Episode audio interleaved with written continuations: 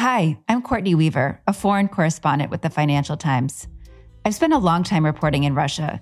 So last year, when I got an email about a Russian banker living in exile in New York City, I thought it might just be an interesting story.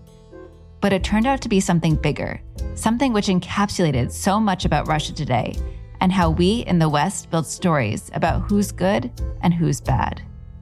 And I'm Stefania Palma, a Washington correspondent with the Financial Times. The man in question is named Sergei Leontiev.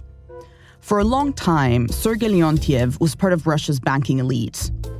His bank had hundreds of locations all across the country. He was seen as an innovator. He was the kind of guy who'd get to talk about Russian banking with a foreign investor or a visiting American president. But Sergei says his dreams of becoming a Russian Warren Buffett came to an end because of the state. He says Moscow persecuted him for his connections to opposition leader Alexei Navalny, and he had to flee the country. Russia says it went after Sergei because he was responsible for a billion dollar hole in his bank's balance sheet.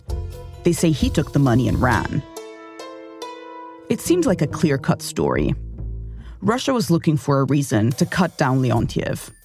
But the more we dug into it, the more questions we had. On The Russian Banker, a new mini-series from the Financial Times, we explore the story of Sergei Leontiev and Russia's pursuit of him, which is still happening today in courtrooms around the world. The Russian Banker, coming soon to the Behind the Money feed. Subscribe to Behind the Money to listen.